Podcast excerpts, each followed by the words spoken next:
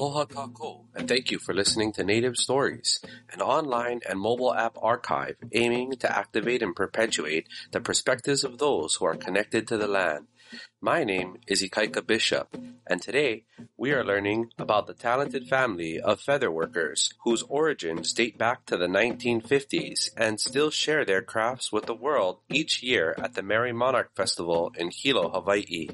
Join me as I interview Mrs. Mele Chun at their shop on Oahu near Waikiki as I learn what a humu papa is and how the steps for learning their family trade is not a short one, but rather a chance to develop a profound respect and appreciation for these unique creations.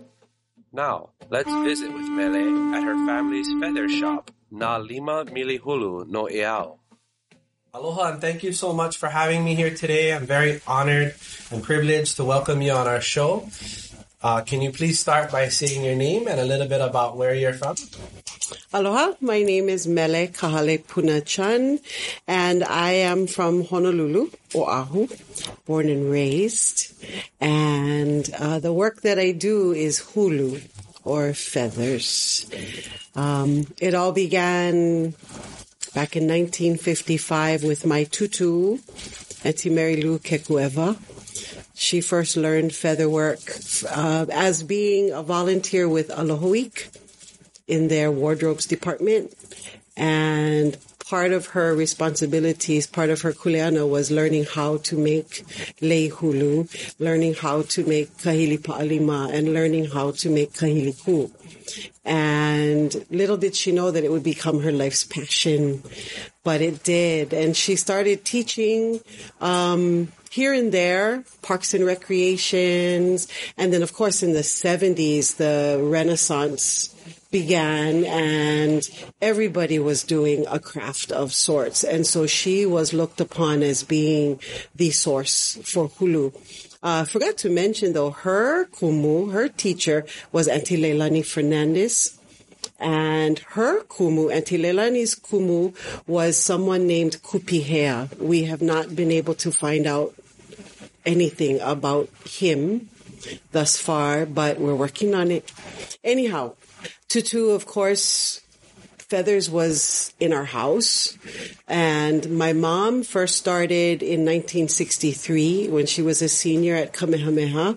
She had to do a project for class. And so she said, Mama, can you teach me? And she said, sure. I was waiting for you to come and ask.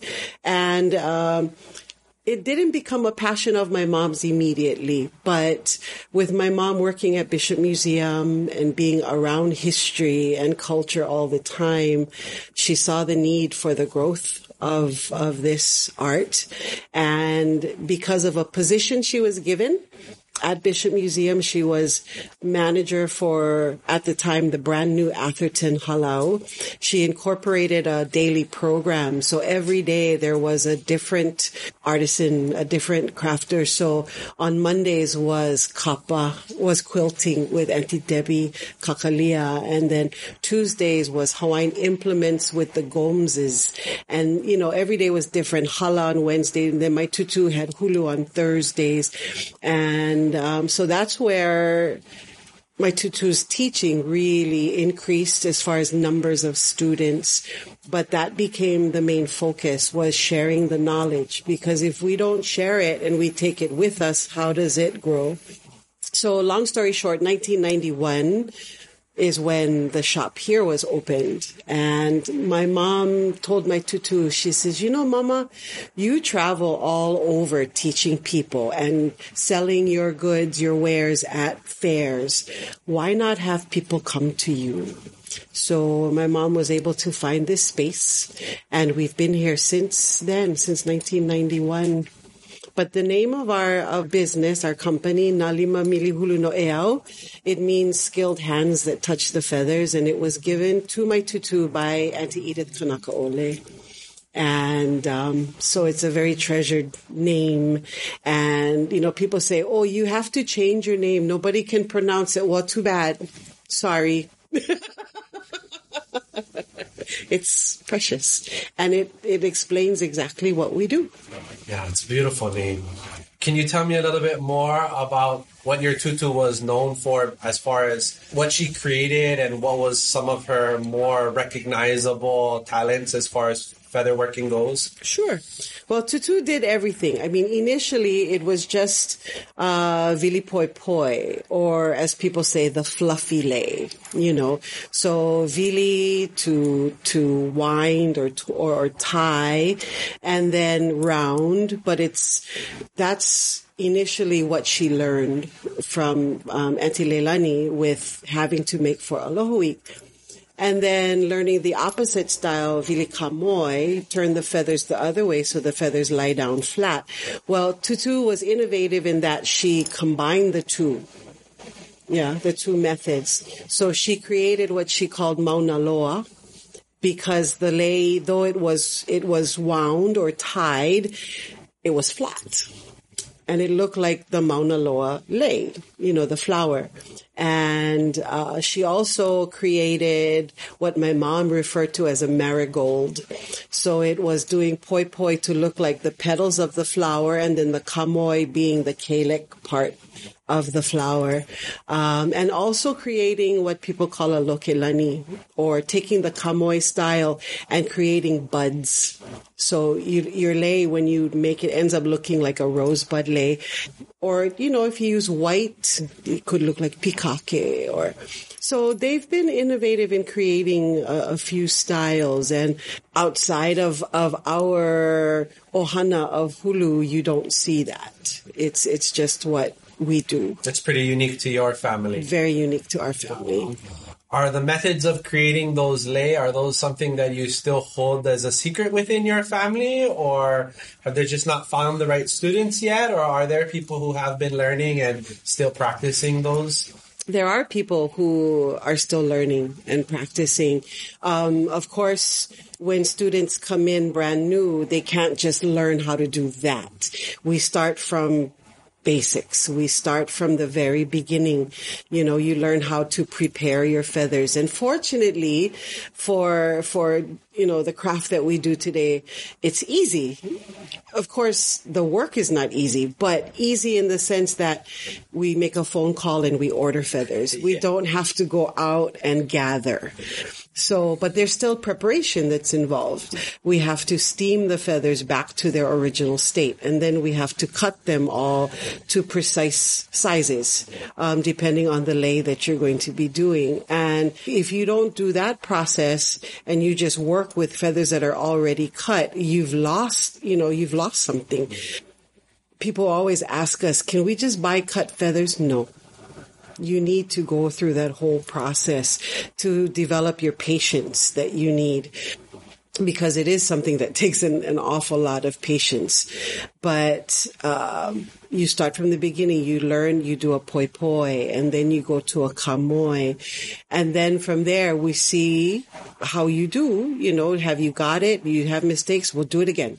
Make another one, and another one, and another one.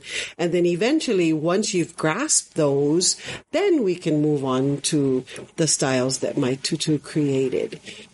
But Tutu also taught ahu'ula and my grandpa as well. You know, they learned back in the 70s from a British gentleman, actually. His name was Terry Emerson and uh, incredible. But uh, he had actually learned in Aotearoa he learned in New Zealand, uh, rightfully. You know, that made sense. But um, it was a lot more difficult, I think, than they anticipated it would be, but also keeping in mind what our kupuna did and realizing that, you know, what they went through in order to accomplish what they were accomplishing and being very grateful that we have larger feathers to work with and we can, you know, we don't have to make the netting although uh, eventually we're, we're going to get to that point. And, and so many people come here again. They walk in and they just want to learn how to make an ahu. It's, oh, no. We start from the beginning. It's all a process. Yeah. And, um, otherwise they, they, they don't gain the true appreciation, I believe. Every time I, I sit down with a, with the Haumana and I teach them, it's, I'm learning something new at the same time. I actually learned majority of, of my knowledge from my tutu. What I learned from my mom was just kind of helping me to tweak what I had already learned from my tutu. Um, and then of course, like everyone else, you you take what you've learned and you make it better. You make it your own, but never forgetting what you learned originally. Never never forgetting where you came from. Of course. Yeah. You know, along with the more um, textile and hands-on teachings or lessons that the students can expect to learn, could you share with us some of the more meanings behind like was there a reason why certain colors were used? Is there a reason why certain patterns are used? Well, with featherwork in general, uh, when we look back into our history, of course, it was something that was only utilized by Ali, you know, or and, and Kahuna, and that was basically because of the simple fact that to get the feathers was tedious. You know, it wasn't easily gotten. So when we look at colors, you only see certain colors. You only see red, you only see yellow, you only see black, and an extremely interesting hue of green. You know, so people automatically think today, oh, those are royal colors. No, that's what they had. So that's what they worked with. And when we look at the birds that they came from, you know, you look at yellow, the yellow feathers only came from two birds and they were blackbirds. And there were only, for instance, two under one wing and two under the other wing. So of course those were more prized. So when you saw the yellow, you knew that that person who was wearing the lei or who was wearing the ahu or who was wearing the sash or the mahiole, you knew the more yellow they had, the higher the status was, most likely, because it was harder to get that. So for instance, you look at Kamehameha Ekahi, you look at his ahu'ula and it was all yellow. From what we were told, from what we've learned, you know, for his ahu, it took 10 generations just to collect the feathers, to have enough feathers to make his ahu. So when we look at the designs, when we look at the patterns of the meahulu from our past, we can make up stories. But really, there's nothing that tells us about certain designs or certain patterns. But I can tell you, every lehulu, every ahu'ula was made specifically for a person. And nothing was ever replicated. And so that's something that we're very strict about with our haumana is when you are creating your meahulu, do not copy what you've seen in a book. Do not copy what you've seen in the museum or, or in an exhibit because that is theirs. And you, you, you cannot take what is theirs. You, you use your own creativity and, and you make your own. But also, you know, in that creativity part, uh, people think that they have to stick to those original colors. And no, because we don't replicate. We don't duplicate. You, you're creating your own. So why not utilize other colors? I mean, if our kupuna had access to birds that had these other colors, yeah, they would have used them. So why not use purple in your lei? Why not use blue in your lei? Why not use white in your lei? It's okay. would you consider using things other than feathers in your lei shells or beads or seed That would be an interesting thing. I, I've actually never considered it, but, but I know, you know, people use feathers, they incorporate feathers into their work. I've never thought about incorporating other materials into my work. Now you got me thinking. Uh, well, I'm I'm definitely um, a believer in use what get. Uh, make use of something, you know, especially if if you have a need for it. And so it's a busy season for you because uh, Merrie Monarch is right around the corner. Yes. Um, how do you folks prepare for a big event like that? Well, preparing for Merrie Monarch doesn't start on, you know, it's not like being a halau preparing to compete where you start months in advance. Um, for me, fortunately, because I have so many haumana and many of them are retired and this is what they do, it's, it's their hobby that they've developed and they've become quite good at it. So a lot of my uh, inventory that I take to Merrie Monarch is my haumanas, the, is their work. So if anything, I start getting after them in the beginning of the year. Merrie Monarch's coming up in April. If, you know, if you want to start working on things. But for me, it's creating things. I'm trying to go a little more modern. And and because of the fact that lehulu and such is not cheap yeah it costs a pretty penny. And so many people they'd like to have something but they can't afford to pay the $400 the $500 so for me it's making smaller things. Um, so yeah i usually start like now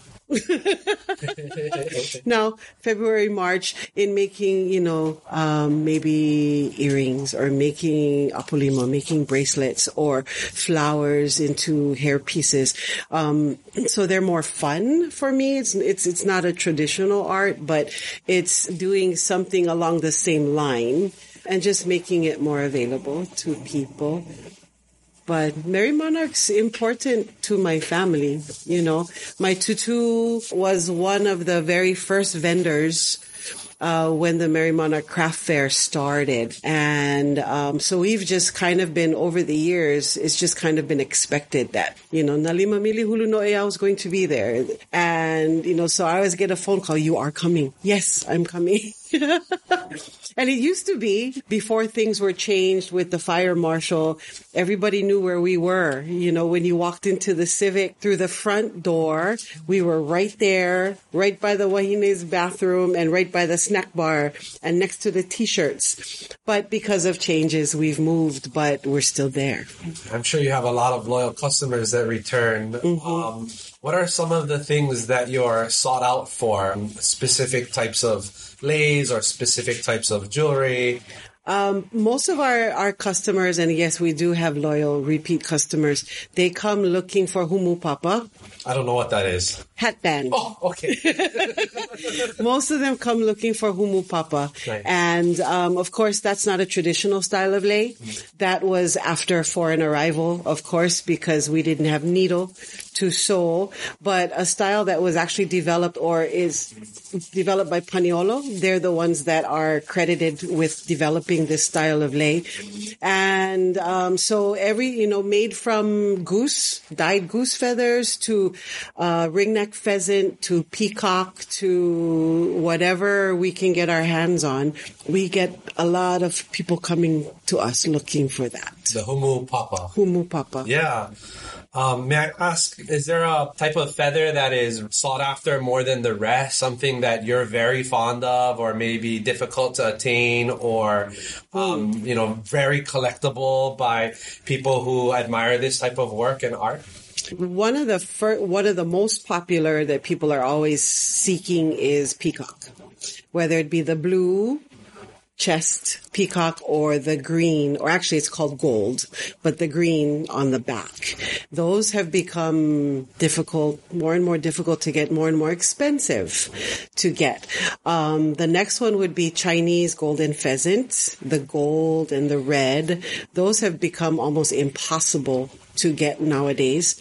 Of course, everybody wants the ring neck pheasant, but they want the neck and people come, oh, I, I want a lay that's made from the blue neck. It's like, how's your pocketbook? oh, oh, we have big pockets because those those are quite expensive as well. So for me, and and this is something that you know I watched my my my tutu say or heard my tutu say and my mom say as well. Come learn you know, you admire it, you love it, can't can't afford it, come learn. Yeah, you're still going to pay a pretty penny for the feathers themselves, but then too you have a greater appreciation, I think, if you make it yourself versus buying it. Yeah. Absolutely. Mm-hmm. Um, is there something here in your collection that you've made that you probably will never sell because you're so fond of it? And I don't have that piece here. It's at home. okay. It's at home. And uh, my most favorite piece also, which is something I inherited from my mom, it's at home as Yeah. well. But um, no, mallard ducktail. Okay. It's a naturally curly feather. People think we actually sit and curl it, but it's a natural curl and there's only two on a male mallard duck. Only two.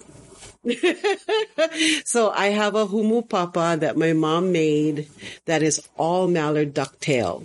And every time I wear it, people want to grab it. But I keep that one at home. No touch. No touch. no touch. Mm-mm. Oh gosh, that sounds so beautiful. I'm correct if you're passing that knowledge on to younger generations. Yes. there- do you have an acclaimed student that you're so proud of that you'd like to talk about? Well, my daughter, uh, Leleae, she actually started featherwork when she was five years old. Um, like myself, my, my tutu sat me down at five and started teaching me. She did the same with my daughter. Sat her down at five years old, started teaching her. There's several things I love about her, but one of the things that I love about her is that she's a lefty. So when I have students that are lefties, you know, she's very comfortable teaching them because it is difficult to teach when you're a right-handed person to teach a left-handed person. But anyway, she does the most beautiful kamoi i- in my opinion, out of all the works that I've seen, she makes the most beautiful kamoi. And um, she loves hulu. And she knows that this is her kuleana, or or will it will become her kuleana.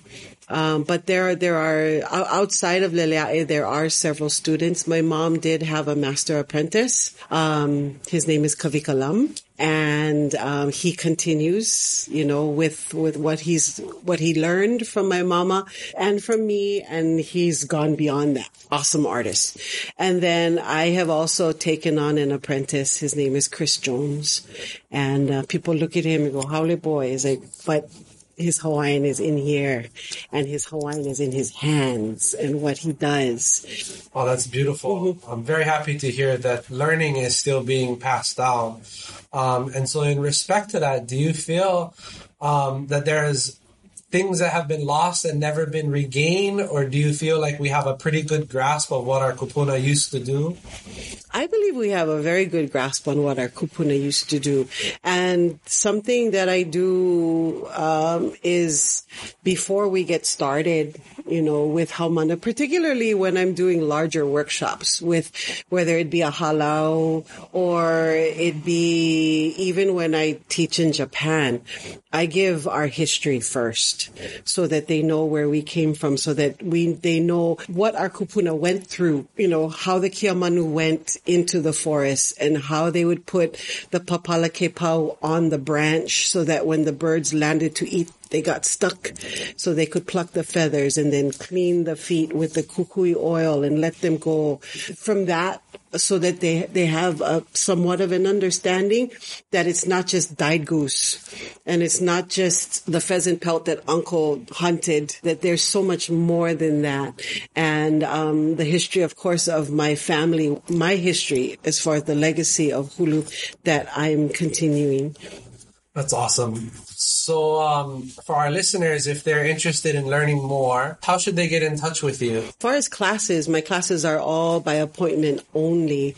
So you can go to my website. It's featherlegacy.com and my contact information is there. You can either email me directly through the website or my phone number and you can call me. My number is 808-499-7048 and we'll get you on my calendar and we'll start I, I'm super excited. I'd love to take those courses. Just out of curiosity, how often is your shop open? My normal shop hours is Monday through Saturday, 10 to 5. I can go outside of those hours if need be, but that's just my standard. Uh, but always call for an appointment if you want a class. It's only me that works here that runs the shop. So oftentimes if I'm, if I'm away, I'll leave a note in the window, but but I don't want you to travel from Kahuku and you come and I'm not here. So always call first.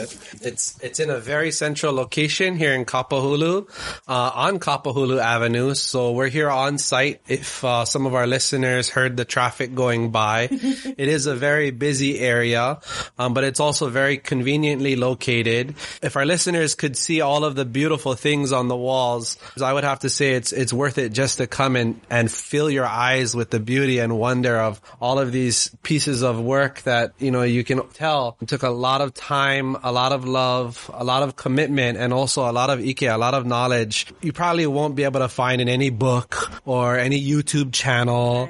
But out of curiosity, do you have plans to do any sort of digital teaching or lesson learning, or um, you prefer them to come down and learn in person? I prefer them to come down and learn in person. People, you know, if you go look for me on YouTube, you will not find me. You'll find others, but you won't find me. We had a book, but it's unfortunately out of print and I'm working on changing that. But yeah, come here, 762 Kapahulu Avenue, Nalima Mili Hulu no Eao. I'd love to have you. Uh, well, thank you so much for sharing that with us. It's my honor and privilege and very grateful to sharing this experience with you. And we look forward to seeing you this year at Merrie Monarch again to see all the beautiful things you guys have been doing. And thank you so much, Mele. And uh, aloha ahui ho to our listeners. Mahalo. Mahalo, thank you. Mahalo, Mele. It was truly an honor to see all of the beautiful pieces you folks make using so many different types of feathers. And mahalo again to our listeners for connecting with us on Facebook by searching Native Stories or through our website at www.nativestories.org for the latest and greatest activations of Indigenous perspectives. If you or your ohana has a story to share about their culture, their arts, their history, or their homeland, contact us and let us know what exciting perspectives you have to share. Now, before I go, please download the mobile app and listen to our podcast by searching Native Stories in the App Store. Support our nonprofit by clicking like and rating us with five stars. Become a sponsor and also donate. Your support helps us advance technology for students, publish and produce original perspectives, and empower the youth of our communities to advocate for what they believe in. And until next time, please share us with your friends, family, and the entire Ahupua'a. Mahalo.